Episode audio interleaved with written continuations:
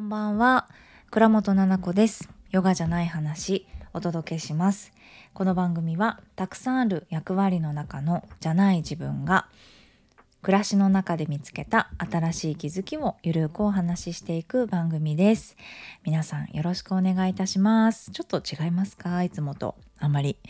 今ちょっと見ないで話しておりますけれども269回目の配信になります。お時間ちょっと遅れちゃいましたが水曜日の夜です。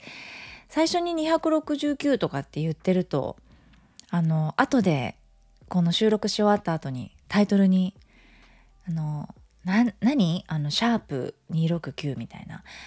一応それだとこう皆さん分かりやすいかなと、うん、思ったのでレターを送ってくださる際にとかね私も見返す時にあの分かりやすいかなと思ったのでいつからかそうしたんですが忘れちゃうんですよね喋ってると。そう私多分止まらないとっていうかずっとあの喋れるのでそうだからねえ長いじゃないですかラジオ。で話していてタイトル決める時にもう何話か分かんないくなっちゃうんですよね。何話だったっけ？さっき見たのにっていう感じでワーキングメモリがちょっともう皆無な状態ですけれども269ですね忘れないようにしていきます。はいえー、っと、いつからぶりですか？ちょっとわかんないな。ここ最近の私はですね、うん、結構心地よいですね。とっても心地よいです。このね、あの、ラジオで変なこと私が言ったもんだから、ななこさん大丈夫ですか？って、あの、お守りしますみたいなね。目に見える守護霊みたいな感じ。ちょっとお守りしますみたいな。悪い霊から守りますみたいな言ってくださってて。あのお化けとかじゃなく全然こう気持ちもあの上がってますし自分の中ですごくいろんなことが動くんだろうな変化するんだろうなっていうのを感じていてでも怖がることもなく不安なこともなく、うん、やれてるのですごい今いい時期だなと思ってます。10月いろんなことを悩んだ悩む時期だったんですよね。テーマは座るっていう。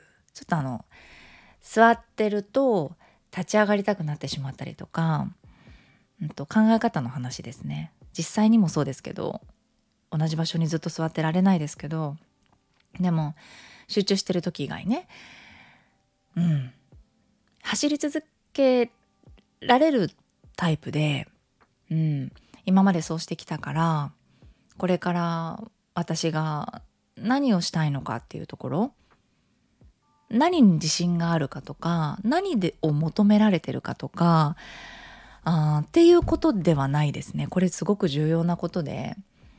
求められてることってきっとこうだろうな。私ってこれやっていったら受け入れてくれるかもしれないとかここだったら私なんか輝けるとかっていう言葉私あんまり好きじゃないんだけどそのここだったら自分のこと納得できるかもしれないとか需要はここにありそうとか何か行動を起こす時の動機っていうのはみんなそれぞれあると思うんですけど自分がやりたいかやりたくないかしかなくてそれしかいらなくねえかっていうふうに思っていてなんですよ。それしかいらなくないか？だって。せっかくなったんでしょ？フリーランスにって思うんですけどどうですか？会社勤めをしてる方とかもうねその現場から離れてるよとか今まさにそういった組織の中でしかやってないよ仕事をっていう方ももしかしたら聞いてるかもしれないですね。私の知ってる限りというか声を届けてくださる方とかはフリーランスでやってるね普段お顔も知ってるよっていう方がやっぱレターを送ってくださることも多いんだけどフリーランスの方なんですよねそういう方は。そうじゃなくてっていう方もいると思うんだけど私もそうやって属してどこかに属して要は社員でお仕事をするということもやっていたのでね技術職だったけれどもやっていたのでお給料をいただくよね。開始の時間休憩の時間自分が誰を、うんと、担当してどういうふうにしていくかとかお店の方針値段とか時間とか使うものとか全部決められていて、うん、なんですよねだからそこに自分がやりたいこととかって、まあ、お客様と喋って私も前職ネイリストですけど喋ってデザインを作っていくとかね色を作っていくっていうことできますけどじゃあ、まあ、これいいよ今日安くて1,000円でいいとかできないじゃないですか。ちょっとまず私のネイル知ってもらいたいから初回500円ねとかできないしねあこれ色ないんです今日ごめんなさいこれなんですだったりとか予約があるのでね自分じゃない人と一緒にやっていいですか？とか、うん、もうあったし。そう。そういうことがあってうん。まあ、ヨガの先生になってからは最初からどこにも属さないでですね、うん、業務委託っていう感じで、えっと、契約でねお仕事させてもらうことが多くて。で今は完全にフリーランスですけど。せっかく自分で決められて、ね、自分で選んで自分で表現できてその表現をどこまでするかっていう枠も自分で決められてねそんな感じの状況だとしたら自分がやりたいことをやりたいじゃないですか。やりたいことをやりたいなって言ってフリーランスになったんだと思うんですよね。うん。わかんない、多分。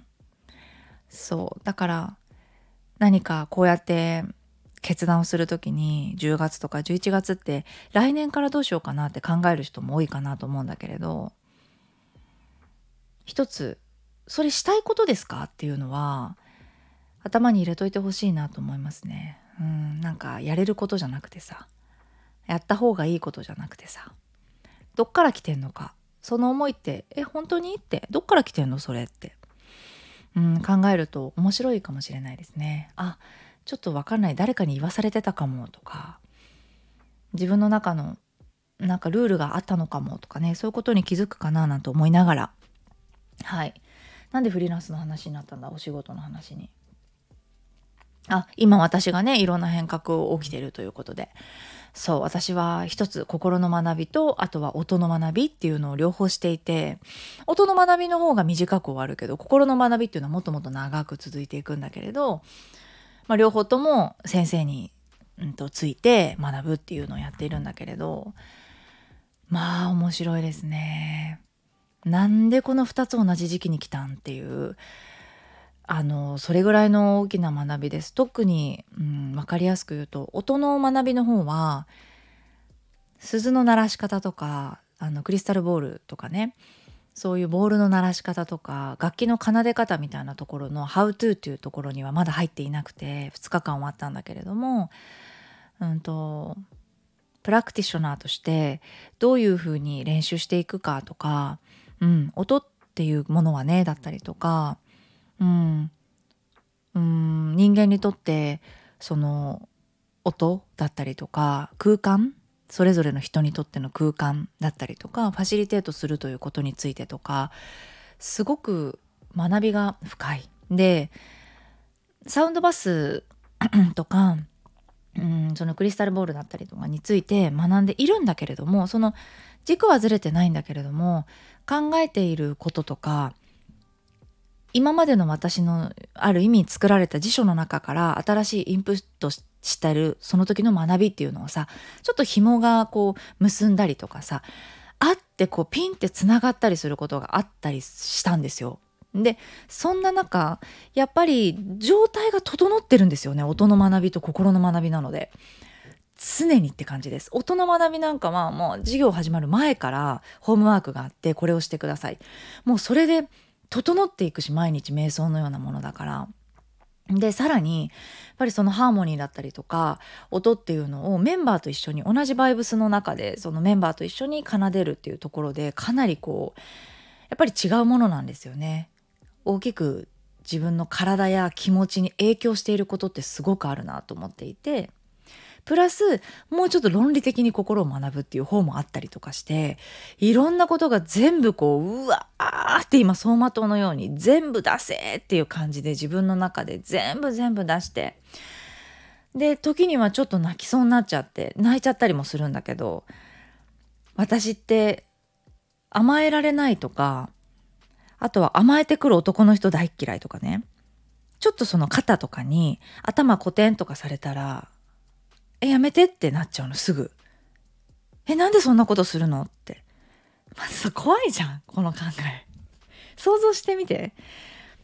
付き合ってる人が自分の肩に頭をコテンってやってきて喜べないんです、私。皆さんはどうですか？喜べますよっていう人の方が多いと思うんです。でしょ？でも私ってこれなんか変だななんか変だなと思ってたの。で私も甘えられない。なんか腕枕とかしてきたらなんかしてきたらっていうかちょっとそのなんか「えもういい? 」みたいな。ちょっとああちょっと一緒にそばであんまりなんかいるとちょっと「ごめんなさい」みたいな感じだったりするから。人との肌の触れ合いだったりとか何て言うかな。ちょっとあのナイトの話じゃないですよ。ナイトの肌の触れ合いの話じゃないですよ。その概念その心の頼るという人にハグするとかあ好きなんだけど「ヤッホーありがとう大好きハグ」っていうハグじゃなくて本当に心を委ねてるかも。今で言うと私旦那さんだったらすごく心を許していて寄り添って眠るとかちょっとできないんですよ。なんか変じゃんって思ってたの。なんか変じゃんねって。でも別に昔からだから変だなって。でももうほらね新しく恋愛するってこともないですから別にそれパパも知ってるしっていう感じなのね。でまあふざけパパってそれ結構飛び越えてきちゃうから 本当に同じ枕とかで寝ようとしちゃうの私の1個の枕ですよ。ありえる？だって私今言ったよねその甘えん坊して寝るとかないくって腕枕して寝るとかって苦痛すぎてマジで寝づらいじゃん。腕枕って何なんあれ。寝づらいじゃないですか。あんな首痛くなるし。やらないといてって感じなんだけどそれ飛び越えてきちゃうの。ここで寝ようとか言って。ベッドに入ってきちゃったりして。えそれ空気読めてないっていうかもう多分読んでからのだと思うんですよね。今日ここで寝てあげるねみたいな。ちょっとちょっと待って。怖い怖い怖い怖いって言っていつもそのギャグみたいな感じで眠る眠るんだけどあっちに行ってくださいっていうことで。うん。だけどダメかとか言って帰ってくけどそういうのも知ってるからさいいけどそういう部分とかもあるんですよ。例えばですよこれほんの一部でもっとたくさんあるんですよ。私がなんか苦手なこととか、うん、なんかお願いって頼ることあこれもできるとか私の仕事の中でこれって任せていいとかこれってできるっていうのを菜々子さんで言わないですよねって最近ある方に言われて実はそうなのって私すごい頼るの苦手でって。だってできるんだもんって。できるんって私分かってるしなんかそれを言ったらなんかダメなのかなと思ってって。うんなんか迷惑かなとか人に迷惑をかけないで自分で解決できることは全部しなさいって。感じに思ってるんですよ私が。それもさ変じゃんって。っていうかなんか窮屈そうじゃん。それに向き合ってます今。それがブワーって出てきて自分の性格だと思っていたこと、うん、それがえマジかよっていうだからとかで頭で理解する学びと、うん、音とかはもうちょっと感じる方なんだけどえちょっと人に委ねてみたいかもとか人ってそんなに怖くないんだとか私って別にそんなに人に迷惑かけてないんだとかできない私でも好きって言ってくれてたのって本当だったのかもしれないなとかそういうことに気づいてくるんですよ。なんだかわかんないけどひむピンピンピンピンってなってくる。なのですごく動いてる感じはあります。でその動きが変化って辛いってよく言うじゃないですか。慣れてないことだから変わるっていうことは人間苦痛ですよって。それももちろん知ってるんだけどこの苦痛っていうのは待ってたのよ多分。私待ってたの。いつか知りたいなと思ってたんだけど自分だけの内政では届かないところってあるんですよね。それのつつくところがやっぱこのジャーナリング作ったジャーナリングノートの質問だったりするんですよ私の。だったりゆりちゃんがそれをデザインを起こしてくれて視覚的にみんなをこう導いてくれるようなデザインを作ってくれたんだけどまず最初の一つはジャーナリングノートでしょ。ありがとうございます。たくさん買っていただけて嬉しいです。ねまだまだ本当に毎日ねおもちくんとお散歩しながら朝あの郵便を出すっていうのを日課みたいになってて本当にちょろちょろちょろって売れていっててすごく嬉しいんですけどねありがとうございます。でねそれだったりとか自分の中で今後あのやっていきたいなっていうお仕事につながるかわからなかったりとかまあ私って多分こういうことを言っていきたいんだよなあと実現していきたいんだよなっていうところがだんだんとこう分かってきた。10月のこの後半になってきて今もう後半ですよね。そうなってきて分かってきたの。なんかちょっと楽しみ。11月も12月も1月も2月もずっと楽しみだなっていう風になった。悩んでた時期も結構あったからみんなに言っちゃったその落ち込んでた時期。温泉入りに行ったりとかさうまくいかないなとかなってた時期あったけどやっと抜けてなんか本当にすごいうんなんかスパークっていう感じがして。めちゃめちゃ楽しんでますという話でですね。レターを読んでいこうと思います。ありがとうございます。はい高田の馬場の話。えー、なのこさん。今は完全武装に見えるけど無双に見えるけどそうなるまでには自分と向き合っていろんなことを乗り越えてなんだなと改めて感じました。私もまだここに来ると心がざわざわするとかこの話題になると感情のスイッチが入りやすくなっちゃうとかいろんなトリガーみたいなことがあるので勝手に「わあななこさん涙」ってなりましたジャーナリングノートで自分の研究進めます。ノートの色や紙の質や手触りが優しいので、めくるだけでも五感で自分を大切にすることができやすいんだなと。今日はもうノート書くの無理だと思ったら触るだけでも効果あると思います。嬉しいあ、ちょっとごめんなさい。まだ途中だった。取り留めもなくなって、取り留めなくなってしまいましたが、とりあえずエネルギーアタックから、ななこさんを守る会を結成しなければと思いました。みんなの思いでプロテクトできますように。これからも勝手に見守っていますね。過去子は笑ということで。大好き。ありがとうございました。そう、高田の馬場の話、すごいね。あの、影響がありました。もう一つ、えっ、ー、と、ありました。あと読みますね。ななこさん、こんにちは。いつも楽しみに聞かせてもらっています。ななこさんのラジオはクスッと笑えて、かっこ爆笑。爆笑してんのかい。寄り添ってくれて、聞いてるだけで心も整う感覚もあり、本当に大好きです。本当は毎回レターを送らせていただきたいくらい、私にとっては毎回神回なのですが、今回高田馬場のお話をしている時にすごいことが起きたので思わずメッセージしちゃいました。なんと奈々子さんが高田馬場にと言った瞬間ちょうど電車に乗っていて高田馬場の前を通ったんです。怖すぎ！ごめんなさいちょっと途中に。そして私も実は専門学校が高田馬場でした。田舎から上京して朝も夜も働いて自分の生活費や学校の教科書代を稼ぐ生活をしていた場所なので懐かしさもあり菜々子さんのギャルのネイルの先生のとのお話や国を治めてるばりに気が強かった時代のお話も相まってあの時は必死だったなとか私も楽しちゃいけないっていうブロックみたいなものがこの頃からあったのかなとか16年前の自分からヒントをもらえたような気がしてすごく温かい気持ちになりました。かっこ自分の話ばかりすみません。いえいえ。いつもいろいろな気づきをありがとうございます。忙しいと思いますが、ご自愛くださいね。嬉しい。まずね、このお方、ね、ご自分の話ばっかりじゃないよ。っていうか、レターはみんな自分の話ばっかりしてください。ねえ、なんか私に良かったですっていう感想を送ろうとしないで大丈夫。私の話ですって言って、ハッシュタグ私の話ですから始まって、みんなの話を聞きたいですよ私。だってこれコミュニケーションとして私使ってるからね。なんか私の話を聞いてくださいどうかっていうんじゃなくて聞いてどう思うって私も聞いてこう思うよっていうコミュニケーションがなんか文章だとさ硬くなっちゃうじゃない？でこうやってさ片方喋ってればなんとかさ柔らかくなるじゃないですか。だからレターを送ってくださいよかったら毎回。プレッシャーですね。毎回じゃなくていいですが毎回レターを送らせていただきたいくらいって言ってくださったので。嬉しい。ねすごい怖い現象だね。高田馬場の前通ったんだ。はいその一つ前。えっ、ー、とはい、えー、もう一つあります。えー、私が楽しむと人を傷つけると思ってたのやつですね。いっぱいレターいただきました。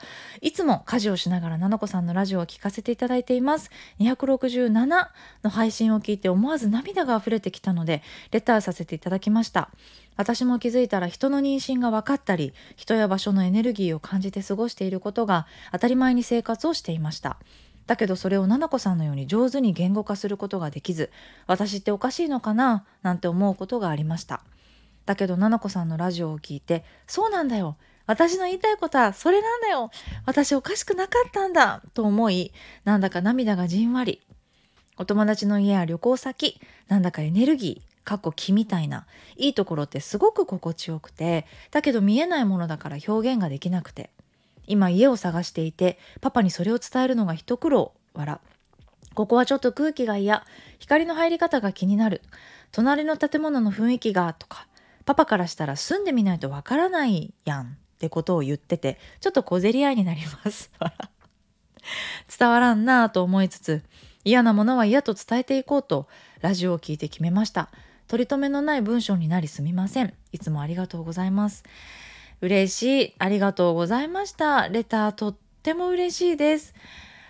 いやー、まずそうなの。最初のね、レターくれた方、感情のスイッチが入りやすくなっちゃうとか、ざわざわっていうところあるよね。っていうかさ、あっていいのよ。そのあった自分をさ、大事にしてあげようよ。あー、辛かったね。ここ見るのまだやだよね。とかさ、お母さんの話になっちゃうといつも涙出ちゃうんだよ。とかさ、あるじゃない？なんか。ちっちゃい時のこの嫌だった子の話するといつも涙出ちゃうよってあるってどういうこと？だって人間だよ。感情があって心があってさ思考があってさ五感があってさ忙しいよ。本心があってさ感覚があって感情があってさわかんないけど五感があって同じこと繰り返してるけどこんなことで全部をキャッチしていってさで同じ人間ね、同じ動物ねペットも飼ってたら対犬とかになるけど対人間ってなった時に全く違う性質持った人間とさコミュニケーション取んなきゃいけないんだよ。むずすぎだろ最初からっていう。ねそれが自分の親でもなんですよ。生まれてきたからと言ったってちょっと気に食わねえって親もいるでしょうよ。話し合わねえとかさ性格が合わねえとかさあると思うよきっと。お母さんみたいにできないって私本当にある昔からすごい私ムカついてたのがねムカついてたっていうかもうなんか呆れてたのがお母さんとお姉ちゃんってお店に入った瞬間前にも言ったけどその聞くのねなんか物を「これどこですか?」みたいな「あんた探したん？あんたたち」っていう思うんですよ。でもなんか探さないで聞いちゃったりとかしてうんなんかすごい同じ家族なのに恥ずかしいなとかあこういう風になりたくないなとかあったもんねしかもベビーの時からベビーっていうかすごいちっちゃい時からあったお母さんのそういうのすごく嫌だなとかなんでこういうところで我慢できないんだろうとかさあるじゃん。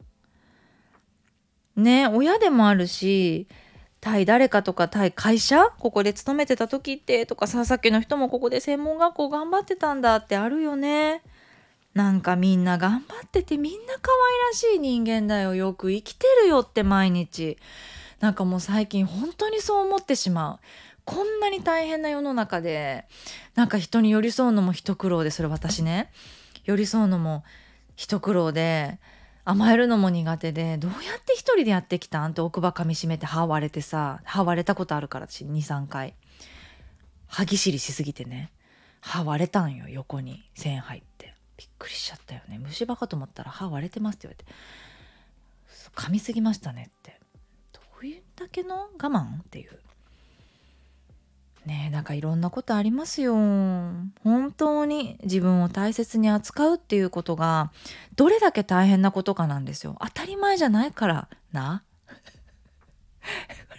私の好きな言葉なんだけど極楽とんぼの加藤さんの「当たり前じゃないからな」っていう。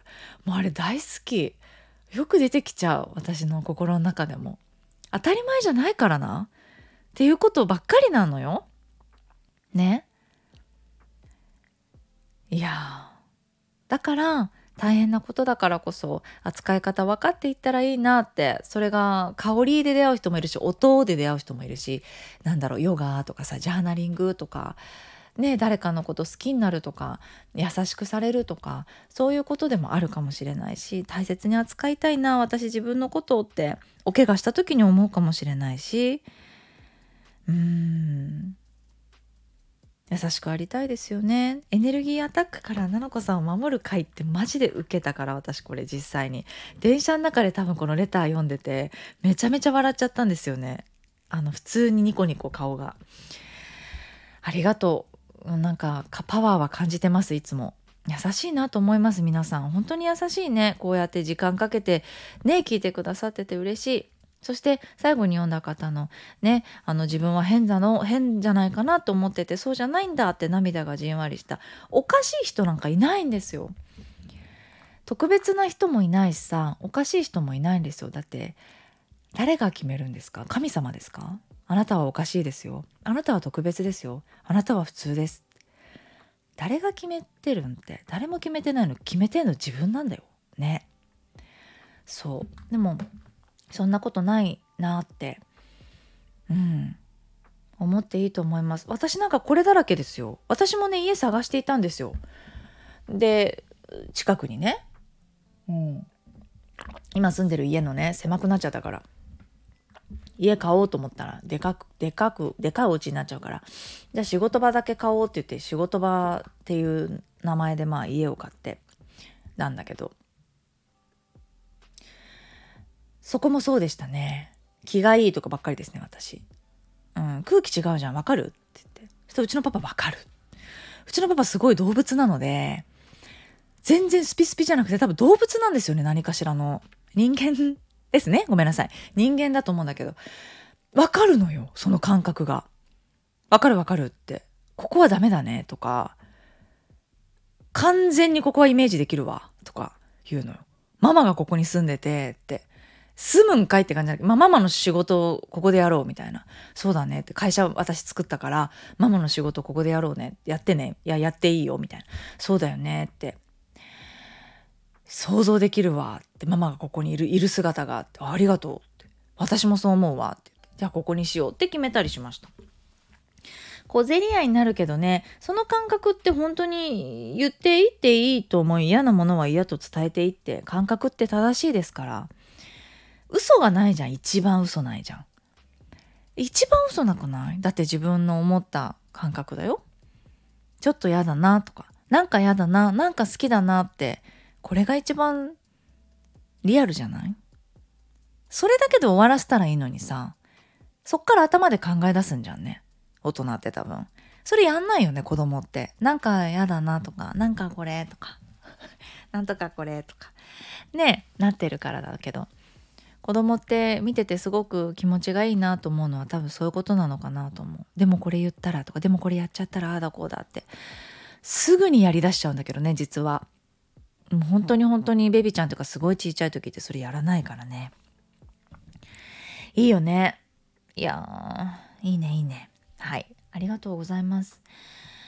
頑張ったんだね。高田の馬場。なんか高田の馬場でお茶したいね。お茶するとこある？高田馬場って。この間も言ったけど、ちょっと下向いて歩いてたからさ、どっかあるのかな？高田馬場お茶できるところね。なんかお、お茶しよっか。でなんか浄化しない？置いてこようよその気持ち高田馬場に。それジョインするよっていう人いたらぜひ。私高田馬場とゆかりないんですけど行きますとか言って。大好き。それでもそれも嬉しい。そういう話したいな高田馬場のカフェで。カフェとかあるの？フレッシュネスバーガーとでもなんかねイタリアンレストランみたいなのあったな。駅出て右の方に歩いてったところに。もう怖くて見てないそのどこが曲がったらネイルさネイルの学校なのかっていうの。頑張ったね私たちっていうことを喋りたいね。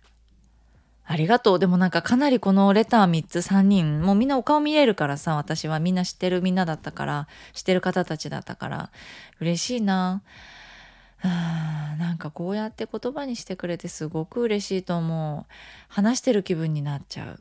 うん癒されるな。嬉しい。みんな偉いね毎日。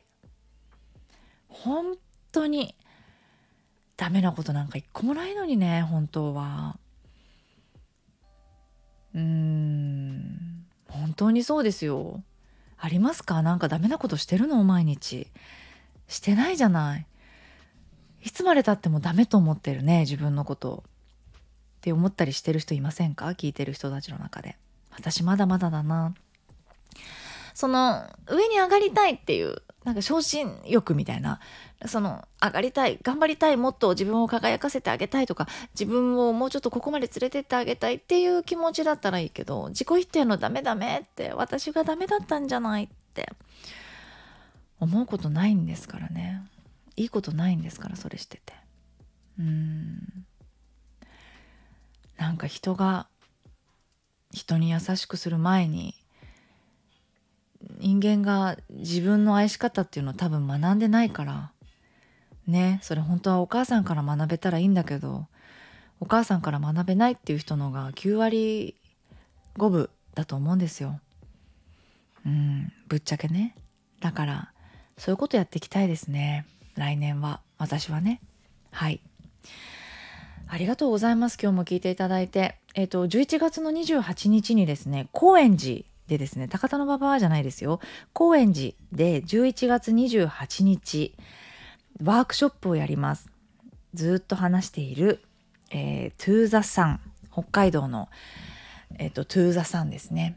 アロマのブランドのトゥーザサン。アロマじゃないものもありますがが東京にいらしてですねいろんなところでワークショップをやるんだけど私とも一緒にやってくれるっていうことでありがたいありがたいやっていうことで大好きなトゥーザさんなのでコラボレーション。もうね絶対来てほしいんだけどどうする？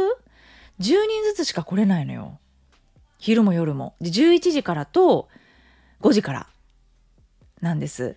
でまあちょっとね現場の広さもあるし、まあ、アロマをこうみんなで作るってやつだからちょっと何て言うかなあのうんと本当に人数限定になっちゃうから用意どんになっちゃうかもしれないんだけどぜひ来てください。どっちでもいいんです。昼でも夜でもどっちでもいいです。で間に私おりますからもちろんトゥーザさんの商品も見ていただくこともできるし併用の商品だったりとかも置こうかなとも思っているのでうん。ぜひ何かそこでも販売できたらなとも思っているのでぜひぜひお願いします。来てください。で私ヨガしますのでヨガしてから自分のセルフラブです。あなたのセルフラブを持って帰ってねって。誰かからじゃないよ自分が自分を愛するっていうことを香りで選んでみようっていうことなんですよ最高でしょ？その前にヨガをしてみんなで選んで作ってっていうのを、えっと、2回やります2部制で最高だよ。もう。ありがとう。のぞちゃん、ゆうこちゃん。楽しみにしている。ね。もう行きたいですっていう方は私のもとには連絡が入ってますので、何人も。なので、ああ、もうちょっと広いとことかでやれたらよかったかなと思いながらですが、ちょっと皆さん注目していて、いやー、ちょっと私セルフラブ大好きなんですね。もう来れないよっていう方は、ぜひトゥーザさんのセルフラブの香りを嗅いでみてください。オンラインショップで買えるので、一番好きな香りかもしれないっていうぐらい大好きな香りなの。これ、ゆうこちゃんが私をイメージして作ってくれた香りなんですよ。そんな奇跡ある？え、それが自分が今のところ一番好きな香りってやばくない？ゆうこちゃんの勘。そしてツーザさんの質。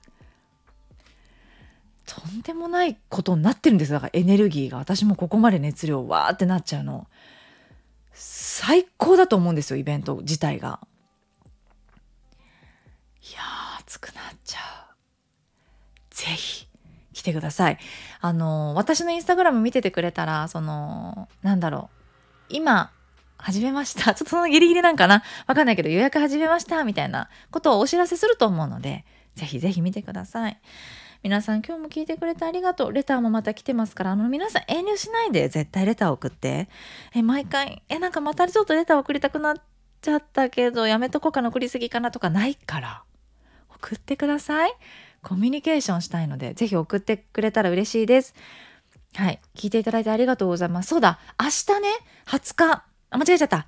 あさってか、あさっての20日の夜に、えー、ジャーナリングノートを購入してくださった方は、あの特別に購入特典でオンライン、えー、イベントを開催します。はい。なのでそれもぜひ参加してください。はい。ぜひぜひ。うんと、ちょっとディスカッションしたいんですよ。参加型のズームにしようかなと思うので、なんか、ななこさんとゆりさんのお話を聞こうかなってよりも、なんかお話ししたい、みんなと。どうだった？な、なんて書けた？とか、書けてないところあってもちろん大丈夫なんだけど、これについてどう思うっていうのを、私はこう思うよっていうので、話しができたらいいなってすごく思ってます。はい。で、入室方法っていうのは、えっ、ー、と、平4の、平4 .me ですね。平4のインスタグラムアットマーク平4 .me で出てきますから、平4のアカウントのところに書いてあります。入室方法が。